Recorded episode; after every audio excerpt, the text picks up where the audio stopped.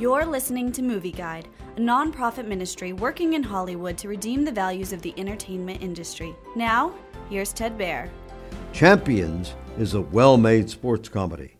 It stars Woody Harrelson as Marcus, a minor league basketball coach who must do 90 days of community service in Des Moines, Iowa, coaching a group of mentally challenged young men in the Special Olympics program.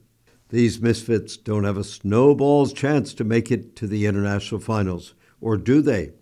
Marcus fashions them into a competitive powerhouse when he follows two pieces of great advice. He doesn't have to turn the players into the Lakers, just make them a team and get to know them as people, not just players. Champions is a hilarious, touching comedy with many heartwarming moments.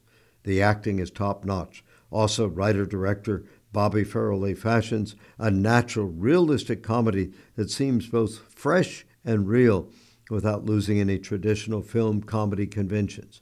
That said, Champions has more than 50 obscenities and profanities. Many, if not most of them, are light, however. The movie also has some crude sex jokes, and it's clearly implied that two romantic leads repeatedly sleep together. So, Movie Guide advises extreme caution for champions. Movie Guide works to protect you and your family from the negative influences of the media and is also working in Hollywood to redeem its values from a biblical perspective. For the latest Movie Guide reviews and articles, go to movieguide.org or download the app to your Apple or Android device. You can also subscribe to the Movie Guide podcast on iTunes.